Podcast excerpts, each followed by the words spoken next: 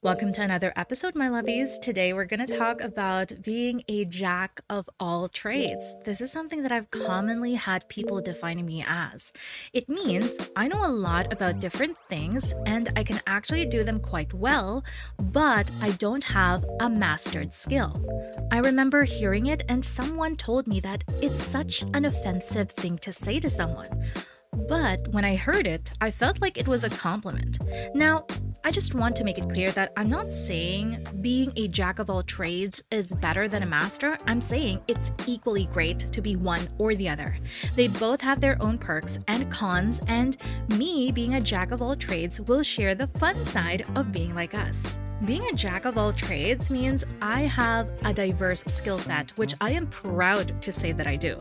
There's a common misconception that people who multitask all the time are more likely to fail.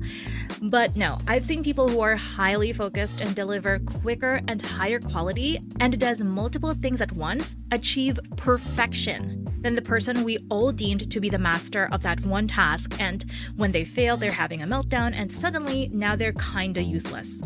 We're a blessing to startup companies. Does this still sound negative for you? Because I heard a lot of people say this oh, they're a startup. That's why they're making you work the jobs of five people. But it's absolutely not true. I've experienced real life scenarios where the jack of all trades are the best people to work with because they can handle multiple departments and know exactly what to do, even if that job wasn't their job in the first place. We become the indispensable ones in the company. I have a friend who is so multi talented. His name is McCoy. He knows photo editing, video editing, human resources, payroll, sales, product management. And you know what?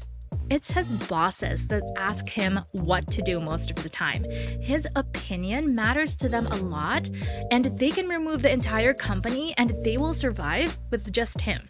But of course, the company needs him so much that they wouldn't even dare overworking him in fear that he would leave. It's the same with my workplace. I know photo editing, I know video editing, marketing, payroll, web development, human resources. So when the masters of each department they're asleep and my boss needs something absolutely necessary to the execution of our tasks, he asks me to do it so we could just move much faster.